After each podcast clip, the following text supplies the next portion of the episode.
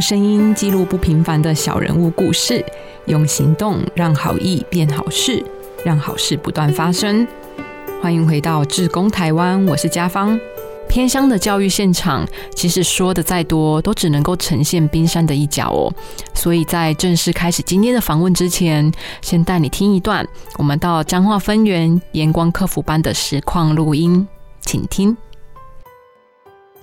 这个就是一楼，就是我们的会堂。然后我们会堂就是主要是小朋友，就是只要品格教育的地方，或者是家长座谈会。那还有我们主日聚会的地方，或者是感恩节啊、聚餐啊、圣诞圣诞餐会啊，就是我们都在这边。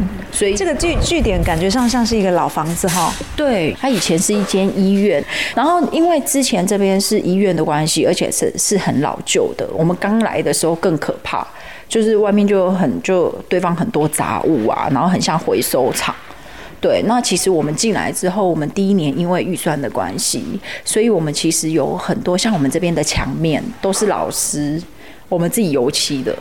嗯，对。然后等一下，如果就是呃，您如果到二楼的话，会看得更清楚，那个都是我们老师自己彩绘的，所以我们的那个颜色色调都 很没有逻辑。好，我们上去看一下。那现在这边大概有几间教室啊？我们现在一二四间，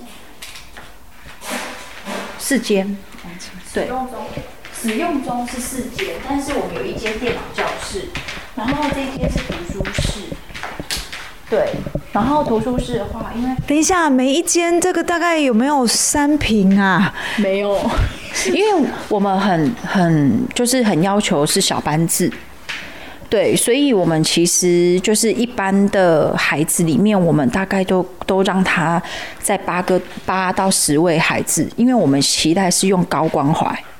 对，所以小朋友的话，我们都比较期待说，哎，我们透过高关怀的呃状态去关怀、关心他的需要，然后照顾他的需要，然后让他在学习上会有成就感。所以其实我们每一个导师，因为我们是用导师制，所以每一个导师跟学生的关系都非常的好，就很密密切这样子。听完这一段紫薇师母带着采访团队了解阳光客服班状况的录音，不知道听众朋友是不是有比较了解客服班的状况了呢？在二零一一年成立的阳光协会，据点在彰化、南投、台中交界的彰化分园哦。当地大多都是银发长辈，还有小孩，那其中不乏有贫困的家庭，还有边缘户。那其实对于许多高风险家庭、隔代教养，甚至是独。度还有暴力家庭的孩子，他们都是需要一个可以安定学习和成长的避风港哦。所以啊，阳光协会它开设了课后辅导班，为孩子们打造了一个梦想的秘密基地哦。听到这里，你心里会不会也跟我想的是一样的呢？我原本心里想啊，为什么哪里不选，却选择了彰化分院做客服据点呢？这个疑问应该听到这里也稍稍拨云见日了吧？是啊，当初选择分园传教哦，连彰化林良堂母会都委婉的提醒说，要不要换个地方，以免一开始就受挫。但是紫薇师母还有她的先生史培勋史牧师，却依然选择到分园办客服哦。其实这一切应该都来自一个爱的起头吧。接下来的两集节目，很开心我们能够邀请到紫薇师母还有史牧师分别现身说法，分享他们到分园办客服的看见和感动。欢迎大家好，我是阳光社会福利协会的执行长李紫薇。紫薇师母好，其实，在正式开始我们的采访之前呢，你就带着我们去一一的介绍了客服班里面的每一个空间嘛。那其实，如果你没有特别的说哦，真的很难想象这里之前是荒废的医院耶。因为每一间的教室虽然不大哦，但都有很温馨的感觉。那阳光这边目前的服务概况大概是怎样子的啊？因为其实我们的学生太多了，那其实像我们现在已经到了一个饱和的状态，那但是学校那边还是有提出他们的需要，他会觉得说，哎，其实我们有做品格教育，那我们有做一些，就是例如说小朋友的品格转接进来之后，包括，哎，我们之前有遇过小孩子就是有说谎的，有偷窃的，或者是甚至这边就是安亲班都已经拒收的孩子，那就是有导师转接到我们这边来。那其实他们当然不可能一时就改变嘛，但是我们就是透过高关怀的陪伴，其实这个孩子他大概一年。大大致上会被调整的很好。那目前为止，其实我们遇到这样的孩子已经不算是少数，因为我们曾经调整过孩子，就是大概五六个都有这样的情况。那因为我们这边呃孩子需要高关怀的状态，就是因为他们的家庭的关怀度都很弱。对，那有一些家庭，包括有一些外配妈妈的家庭，啊，爸爸可能是弱智啊，或者是精神疾病，那所以几乎都是妈妈在赚钱比较多。所以其实我们在这边的家庭，很多的外配妈妈都很辛苦。你们刚到分园开拓，当地的居民态度是怎样子的呢？台湾比较农村的地方，还是会比较封闭一点点，保持观望态度的人应该不少吧？是不是来聊一下师母和牧师当初你们要选择到分园传教，然后办客服班的想法呢？其实我们都很知道，就是在偏乡，就是他们都有传统的信仰，所以要他们进到教会里面，然后孩子们接受服务是一件很困难的事情。然后，所以我们那个时候来的时候，其实我们的主任牧师刘永行牧师他就有询问说：“哎，有一些教会是已经有团队的，那我们可以选择有团队的地方去。”可是当我们两个听到“哎，分园是没有团队”的时候，我们就无比的兴奋，因为我们就觉得说：“哦，这一块很。”硬那，而且他也关过两三间教会，所以我们就觉得有一个期待，就是说，哎，我们期待我们在那边，因为我们还年轻，我们是不是可以真的在在地里面为孩子们做什么？因为我们从以前在神木村，我们就是做那个儿童的工作，所以。呃，那时候来的时候，其实我们是带带着很兴奋的，但是我们的主任牧师是很紧张的，因为他就说：“哦，你们竟然选择了一块硬土。”所以就是那个时候，我觉得我们没有想太多，但是因为分园有柏油路嘛，不像神木村一样嘛，都是碎石路，所以对我们来说，看到柏油路的地方，就是我们已经很幸福了。对，那个就是我们服服务的动能。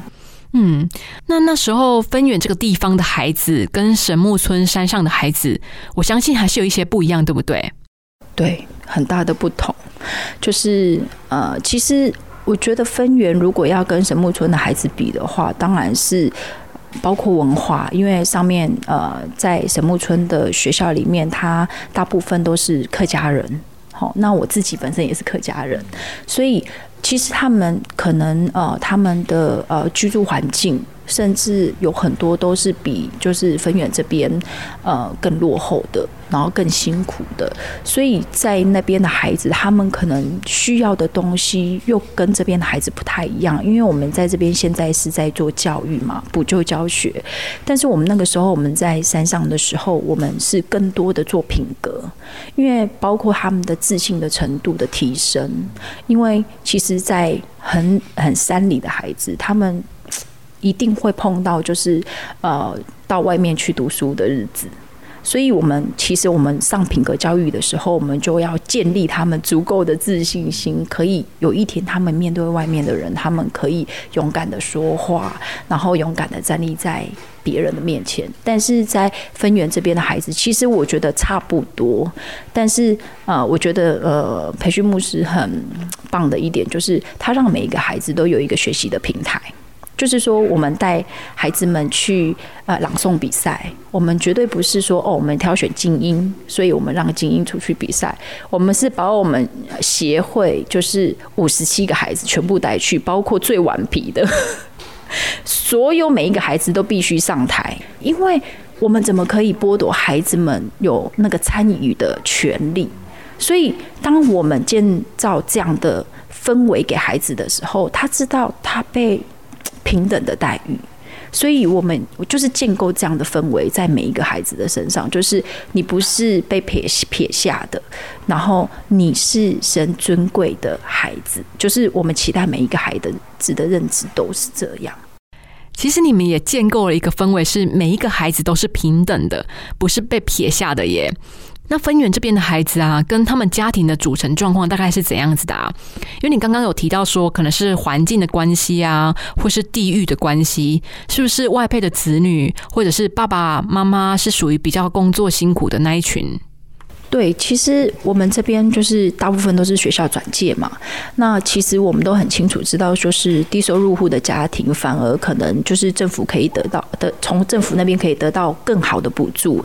但是其实我们在这边，你就会有一个好奇心，说，哎，那我们是不是都服务低收入户的孩子？呃，其实不不然，因为我们很很明确的在偏乡服务的时候，我们看到了许多就是。包括我们去家访很多低收入户或者是中低收，我们甚至曾经去呃家访一个中低收，但是他们家竟然有保全，然后他爸爸竟然有重击，所以我们就会觉得说天哪，好险我们有家庭访视。为什么？因为这些边缘户也许他们有从祖先来的财产，可是真正的需要帮助的却是这些边缘化的人。甚至边缘化的家庭，所以其实我们大部分服务的孩子里面都是边缘户，也就是说他们在经济上面有一定的困难。那当然这是一一群嘛。那再来就是说，我们也针对单亲、单亲弱势的家庭，然后还有就是外配的家庭，然后还有亲情弱势的家庭跟隔代教养的家庭，还有就是也许他是受刑者的孩子，呃，在我们的当中也有。那当然就是呃，在我们呃里面也有一般的家庭，但是这个是少数，就是有一两位，他们是因为品格的关系，就是说他们可能有一些不良的行为，但是他们透过学校的转介，他们知道我们有做品格教育，而且就是在地方上做的很好，所以他们期待他们的孩子也可以被调整。那所以就是学校转介的关系，就送来我们的协会。那没想到，就是不管是呃，可能会有一些第三只手的行为啊，或者是说谎的行为，或者是骂脏话。其实我们品格课是很多元的，因为品格课它涵盖了很多。例如说，我们第一个学期一定是做专注。再来，我们做诚实；再来，我们做顺服。那其实，在当中，我们都会把很多的观念给孩子。那在做品格教育的时候，其实我们不单单只做孩子的品格教育，我们甚至像我们的培训牧师，他做亲子教育，包含孩子们的家长哦。所以就是说，孩子他可能就是属于高风险家庭，或者是需要高关怀的家庭。那家长这部分。不是就会很薄弱吗？怎么有办法找到家长一起来参与啊？好，那我能够回答你的问题，就是你一定会吓一跳，因为很多来看过我们协会的，包括看到那个家长出席率的单位，很多单位都吓到吓一跳。就是我们每个月我们都有一个积分制，就是这个家长他必须要出席。如果他是高风险，就是只有阿妈阿妈阿妈阿公在带的孩子，那阿公阿妈一定要出席。对，那我们所有的孩子都是积分。如果你在我们规定的，就是例如说结业式，因为结业式代表孩子的成就感，那他在那个地方会被颁奖。那如果在那个成就，我们会颁发奖状的时候，你没有出席，那他的那个成整个成就感就会失去了。所以其实我们还是在营造一个舞台，但是每个月我们对家长，我们都会我们的呃理事长就是培训。培训牧师他会针对这些家庭，他会有一些讲座。那包括我们的子晴的副执副执行长，他就会针对，例如说三 C 产品的使用啊，然后还有一些反毒啊。其实这些东西都对我们的协会来说，对这些家长跟孩子特别的重要。那很多人也会问我们说，那我们的家长出席率多少？那我可以告诉大家，就是百分之九十八以上。全部都会出席，而且这个出席是我们可以拿给大家看的，就是他们必须要签名。所以相对的，你们对于孩子的家长这一块也是相当的用心哦，因为孩子最原始的部分还是他的家庭嘛，家庭才有办法照顾他一辈子。那也许我们就是阶段性的当他的依靠。那在家长这部分呢，你们有没有一些小案例可以跟我们分享？原本可能是家长他本身想说啊，把孩子放在这边给老师带就好了啦，我有需要参加吗？但是到后来有一些观念上的转变的这种例子啊，其实我们有一个家庭是他们家庭就是是因为呃社会局列管嘛，那有一个孩子就是因为他呃有家庭有家暴，那因为妈妈有改嫁。那所以就是在这样的家庭里面，我们其实很难去控制说，哎，家长的行为嘛。那其实我们就会特别就是像呃，培训理事长还会透过亲子教育的时候，他会有一些课程，例如说怎么样跟你的孩子互动，怎么样跟你的孩子沟通，怎么样可以呃更贴近你的孩子的心。就是我们特别为这些家庭办了一些讲座。呃，其实我觉得妈妈或者是爸爸他们。给我们最直接的反应，就是他们觉得我们比他们更了解他们的孩子，所以我觉得从他们的脸上，甚至他们呃之后的回馈，其实你都可以很明确的知道他已经接收了，而且他会来问很多的问题。有一个爸爸就很可爱，他就会说：“哦，某叔啊，我觉得哦，你讲的真的都是我的问题，每一点都有，所以。”我就会觉得说，哎，这个爸爸他在学习，所以我们也会期待，就是如果我们只坐在儿童的身上，很抱歉，如果这些孩子毕业了就没有了。为什么？因为还是跟他的家庭是紧密的关系，紧密的结合，所以我们就是有一个很大的野心跟企图心，但是当然是会做的比一般人更辛苦，就是我们需要导师制。我们需要导师的稳定度，所以我们需要给老师的是月薪，而不是时薪。那这个是我们付上的代价，就是说我们一直都在就是亏损嘛，就是说我们负债还是跟我们的主任牧师坚持要服务这群孩子。那相对的，就是我们当我们付出高关怀的时候，我们也相对的就是一个孩子，我们一年。大概平均我们就需要花到七万块钱，那这个是比任何一个机构更高的。为什么？因为我们用高关怀的人力进去，所以这些老师，当我们需要付出这样时间的代价的时候，老实说，我们每一个老师、导师跟每一个家长的互动率都很高。也就是说，其实你们做客服班，不单单只是陪伴孩子而已。其实你们花了相当高的成本去辅导孩子的品格，包含帮孩子的家长规划了很多的课程，然后让孩子跟家长的家庭关系能够更紧密一些。对，然后我觉得我们协会家长真的是越来越棒，因为呃，很少的协会会有家长委员，对吗？然后家长会长、家长副会长。我们就是做到，就是虽然我们是服务弱势的孩子，也许他们没有办法当到学校的家长会长、家长委员，因为那个可能都要缴费嘛。但是呢，我们在鼓励我们的家长做一件事情，就是我们可以自己来爱我们的孩子。对，那如果今天我们凝聚了这样的力量，也许我们的力量有多余的时候，我们也可以爱别人的孩子。就是我们把这样的观念不断的给我们的家长。所以，他们从今年开始，他们也会为他们自己的孩子，甚至别人的孩子做捐款。我我觉得，就是如果我们跟外面的机构是一样的，就是全部都是做安亲，那老实说，我们跟别人没什么两样。对，但是我觉得，如果今天这个孩子他在家里里的时数是胜过于在呃协会的时数，那我们就应该从家庭开始做。我觉得这个是我们就是最想要改变的东西。但是当然，我们需要花上更多的力量，而且花上时间的代价，因为其实分园不是第一两年就这样，它是进到第三年以后才慢慢转变成这样。而且这些家长老实说，他们刚开始都会有防备。好，你你不能，因为很多人就是他会看到说，哇，你怎么可以这样爱我的孩子？连我都没有办法了，因为他这么皮。好，很多家长都会这样讲，我等去改修理。然后我反而还会安慰那个家长说，妈妈卖够怕。就是我我会觉得，就是很多的时候，孩子不是打来的，是这个孩子，你有没有办法驾驭他？是。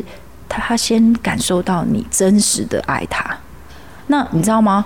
你如果小小的时候你还可以用打的，那高年级呢？你知道吗？我我我在这边就是我自己经历了一个故事，就是我曾经就是对几个高年级的孩子有点失望哈。那当然他们犯的错不是很大，结果我就在他们的班上就流泪了哈，就很难过。怎么说啊？他们做错事，然后就是因为我们这边有一个很特殊的状况，就是说他们做错事不是导师打电话去给家长哦。我都会很明确的把孩子找来，因为学校会通报我们嘛，就是告诉我们说孩子做错事了嘛。那我会给他们三天的机会。那这个东西是我要化被动为主动，我要求他们每一个孩子回家主动承认，就是跟父母讲他们犯了什么错，然后呢要跟父母道歉，然后再来请父母打电话来协会告知我。那你知道吗？当我我们是用这样的方法去运作的时候，很多家长打电话来的时候，我们变成是把安亲班的模式做了翻转。为什么？孩子如果在我这边学习犯的错，老师都会啊，对不起，对不起，哈，我没有把你的孩子管好，对吗？如果然后家长就会责备老师，很大的责备。但是我真的觉得这世代真的是生病了，因为你才是孩子的父母。老师他只是老师，对，但是我觉得不是出钱就是大爷嘛。那这个观念开始从我们的这个协会开始营造。那你知道吗？我有一次我流泪的时候，是他们真的做错事了，因为学校打电话通报嘛。那呃，这些孩子看到我哭的时候，回去就告诉家长，就开始认错，就是。那个 SOP 就形成了嘛，因为他们就已经知道我我要他们做这件事。那回去的时候，哇，有好几个家长就打电话来，说：“师母，对不起，我的孩子让你哭了那么那个。”其实我心里就有一个 OS 说：“其实我也没有大哭啊，我只是 就是你们都是我爱的孩子，但是你们做的这件事真的是伤使我伤心。所以其实我们里面的孩子因着这样，他们更小心自己的行为。为什么？因为他知道你爱他，所以他对你也有责任，因为他必须要你对你为他付出的爱负责，那你这样才有办法牵制他。所以我有设定时间嘛，三天，就是这三天。如果过了三天以后，我就会告知你的家长。那相对的，如果你在这三天里面，我一定有奖励。这个是一个。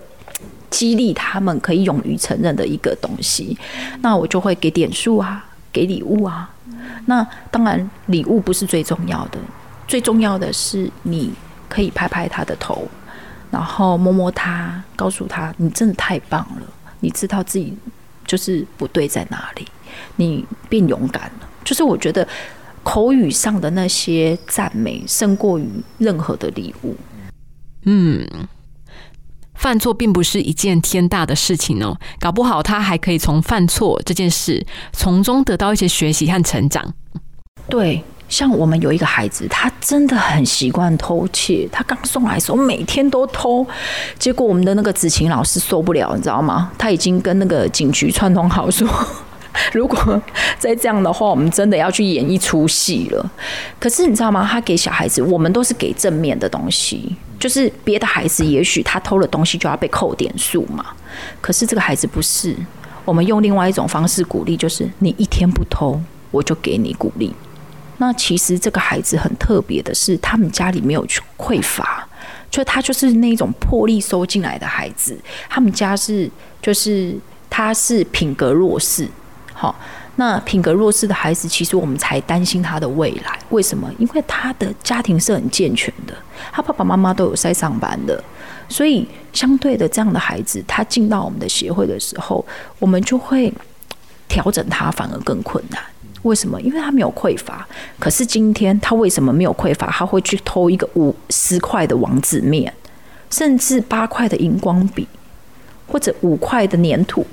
那你就很难想象，甚至妈妈每天都来到教会里面，她就会很难过，就哭着说：“这些东西我都可以买一箱给他，买一打给他。”你知道吗？我曾经就是抱着妈妈两个一起哭，因为我们真的，我调整了这个孩子半年，我们真的觉得说：“哦，波波啊啦吼。”后来也觉得我我也还是继续跟妈妈说，我们就不能放弃孩子，不可以放弃。就是阳光的一个观念，就是绝对是没有一个孩子是被放弃的，因为每个孩子都是尊贵的。我我会觉得说，其实我们知道每一个地方都有一定的需要，可是像社头好了，我们我相对的好，我们现在在分园这边，我们做成这样子的格局，那我们针对那些可能没有办法配合的家长，我们就是刚刚有讲到有积分制嘛，所以呃很残酷的，就是如果这个家长他也不愿意受教育，我们真的会结案。我们的每一个家长都要付上一定的代价，就是他也期待他的孩子可以被改变。再来，我们期待学校跟家长还有我们是三股合成的绳子，因为这样子才强壮。所以，其实有一些家长没有办法配合的，我们每一个学期我们几乎都会结案三到五个孩子，但是相对的，我们也不会随便结案。为什么？第一个，我们是对外募款，所以我们必须要为这些募款的款项负责任，那你知道吗？很多的跟我们合作的单位，他们我觉得有的时候他可能看到我们的真诚，真的很打动他们。为什么？因为老实说，我跟牧师我们在做事的时候，我们不需要人来管我们。为什么？因为我们是对上帝负责任。那上帝是二十四小时都盯着我们看，所以我们根本就不敢做。呃，不好的事，或者是不尽责的事，所以我们对于这些家庭，我们都觉得天哪！如果我可以帮上什么忙，那今天这个孩子要结案前，我一定给他很多的机会。对，例如说，我可能前半年我就需需要打了几次电话，通报几次，那这个家长他需要座谈会来，他几次没来，那一定是在。不得已的情况之下，我们才给予结案。但是相对的，就是我们也也为对那个社会的资源负上一定的责任。这样，我们不滥用资源。这样。那像刚刚你说到有偷窃习惯的孩子，后来他有接受偷窃是不正确的行为吗？当然，因为我觉得那个群体关系是很重要的。因为相对的，就是呃，针对这些家庭，包括这个偷窃的孩子，他。他只觉得好玩，所以你很难了解孩子的心态。他也没有需要别人特别注意他。他的铅笔盒盒里面满满都是笔，所以其实我们调整这个孩子一年以后，我们就会发现说，你知道吗？我们放了很多眼线在他身边。然后呢，我们所有的孩子都被调，因为都品格教育过，就是要诚实嘛。所以相对的。就是你做不好的事，我们就有一个说法，就是我们的品格教育老师子晴哈，他就说，当他做坏事的时候，你没有出卖你的朋友，那你就是坏朋友。是啊，真的可以说，并不是只有老师在影响孩子，诶，孩子也相对的在影响孩子，就像是一个大家庭的氛围，诶。你不是单独的存在，你的班级、你的同学、朋友，不管你今天的成绩好不好，你是来自什么家庭，我们就是一个群体。对，诶，那像你们成立协会、开客服班啊，服务分园和社头这个地区超过六十个贫困弱势的孩子，紫薇师母，你其实你们很强调品格教育这件事情哦。其实我们品格教育，我们最重要的是，我们也教孩子们卫生的观念。因为其实现在这边还是有，因为偏乡嘛，所以其实我们之前有一个孩子，就是整个头都是头虱，然后你知道那个头虱多到我们子晴老师在帮他处理的时候，满满的不知道怎么办，然后整个都撒住，只能用小刀把那个虫削下来。所以我们。我们就问他说：“你你到底几天没洗澡啊？”他就说他已经两个礼拜没洗澡了，然后头是不晓得多久没有洗了。然后你知道吗？我们家人也不管他，他们需要烧水，他们就是生活的状态就是很糟糕。这这个就是都市听不到的嘛。那你知道吗？我们的牧师就是马呃呃子晴老师，马上带他到我们家，就马上开放家庭，就是到我们家去帮他洗澡。后来，我们的子晴老师就是两天就是帮他除一次头丝，连续两个礼拜两周，然后呢，每天就让他就是带衣服来。那如果他没有衣服，我就是拿我的女儿的衣服给他穿，然后让他洗完澡再回家。我们现在就是真的就是做到这样。其实对于你和史牧师来说，孩子好像就是一种使命诶。像你们去学生家里家访的时候，应该有很多卫生条件啊，还有状况，应该是外人很难以想象的吼。对对，真的，还有我们都有照片，然后还有天花板快掉下来的，啊，那个壁癌非常严重的，啊，甚至我们靠烧柴要洗澡的家庭就有很多个。那其实我们也很期待可以帮这些家庭募那个叫做热水器。因为其实他们要，你看嘛，现在都是阴雨时时节，那他们要去剪柴，那个柴还要放到干，那其实对他们来说是真的很困难。这个对于生活在都市里的人来说，应该是很难想象，有人家里是没有热水器的，洗澡没有热水，还要烧柴煮热水。这个听起来好像就是几十年前的台湾，但就确确实实的在现在的台湾，在偏乡还是有这样的状况发生哦。那这样子跟孩子互动的过程中啊，你这样子一路走来，觉得这七八年你感受到最最深刻的部分是什么啊？可能是孩子回馈给你的，那也有可能是孩子们的改变啊，或者是从这边毕了业的孩子。也许他现在已经是国中、高中，可是他也许以前是不被大家看好的孩子，那到现在有一些改变，有一些转变，有没有这样子的例子可以跟我们听众朋友分享？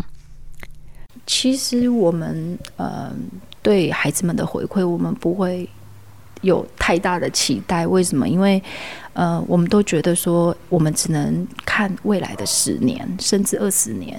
如果今天他是来自一个破碎的家庭的孩子，他在十年后、二十年后，他也会有他自己的家庭。那有一天，我我常常会有这种幻想，就是我跟子晴老师，就是哇，他们一家三口，哦，然后家庭很健全，然后带着他们的孩子来看我们。其实我常常会想到这样的画面，我就会觉得就够了。那还有就是现在有一个国中的孩子，我觉得你要带十个孩子，可能才一个真的回馈给你。那你要因着这些回馈而继续做吗？我觉得不是。我觉得如果要看到这些回馈才继续做，我觉得弱掉了，训。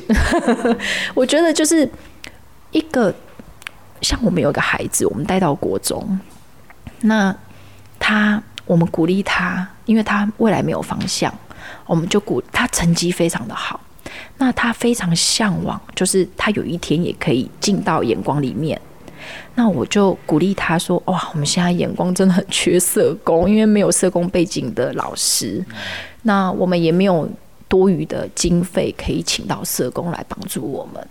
那我就鼓励这个孩子说：你现在才国三，你努力读书，有一天。”你就考上社工，你回来帮助我们服务孩子，我们就会给孩子有这样一个梦想。那这个孩子他现在几乎只要周末，他就是陪着我们，然后跟着我们去做这些社会服务的工作。所以其实我觉得这是一个善的循环嘛，就是说一个好的循环。因为也许四个孩子里面才一个这样的孩子，但是对我们来说，哇，这个够了，太多了。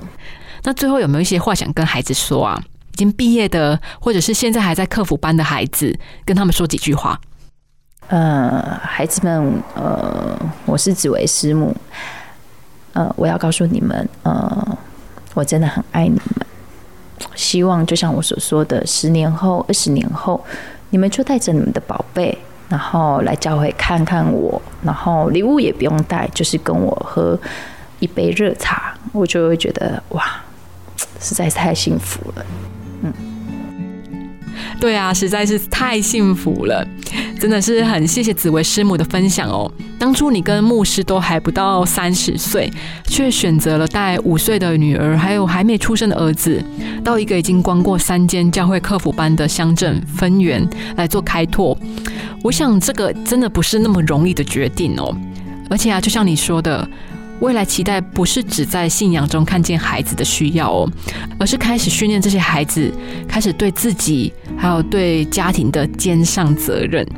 真的深深的祝福你们，还有这群孩子，还有要感谢听众朋友的收听，并且听到了最后哦，别忘了继续锁定志工台湾哦。下一集节目史牧师也会继续和我们分享。我是家芳，我们下一集节目再见，拜拜。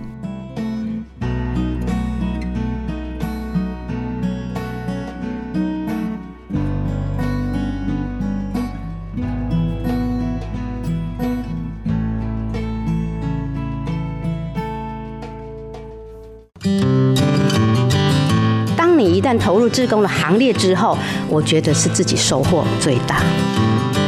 本来以为我们志工都是给付出的人，其实我们不是只给爱的人，而是我们其实是被爱的人。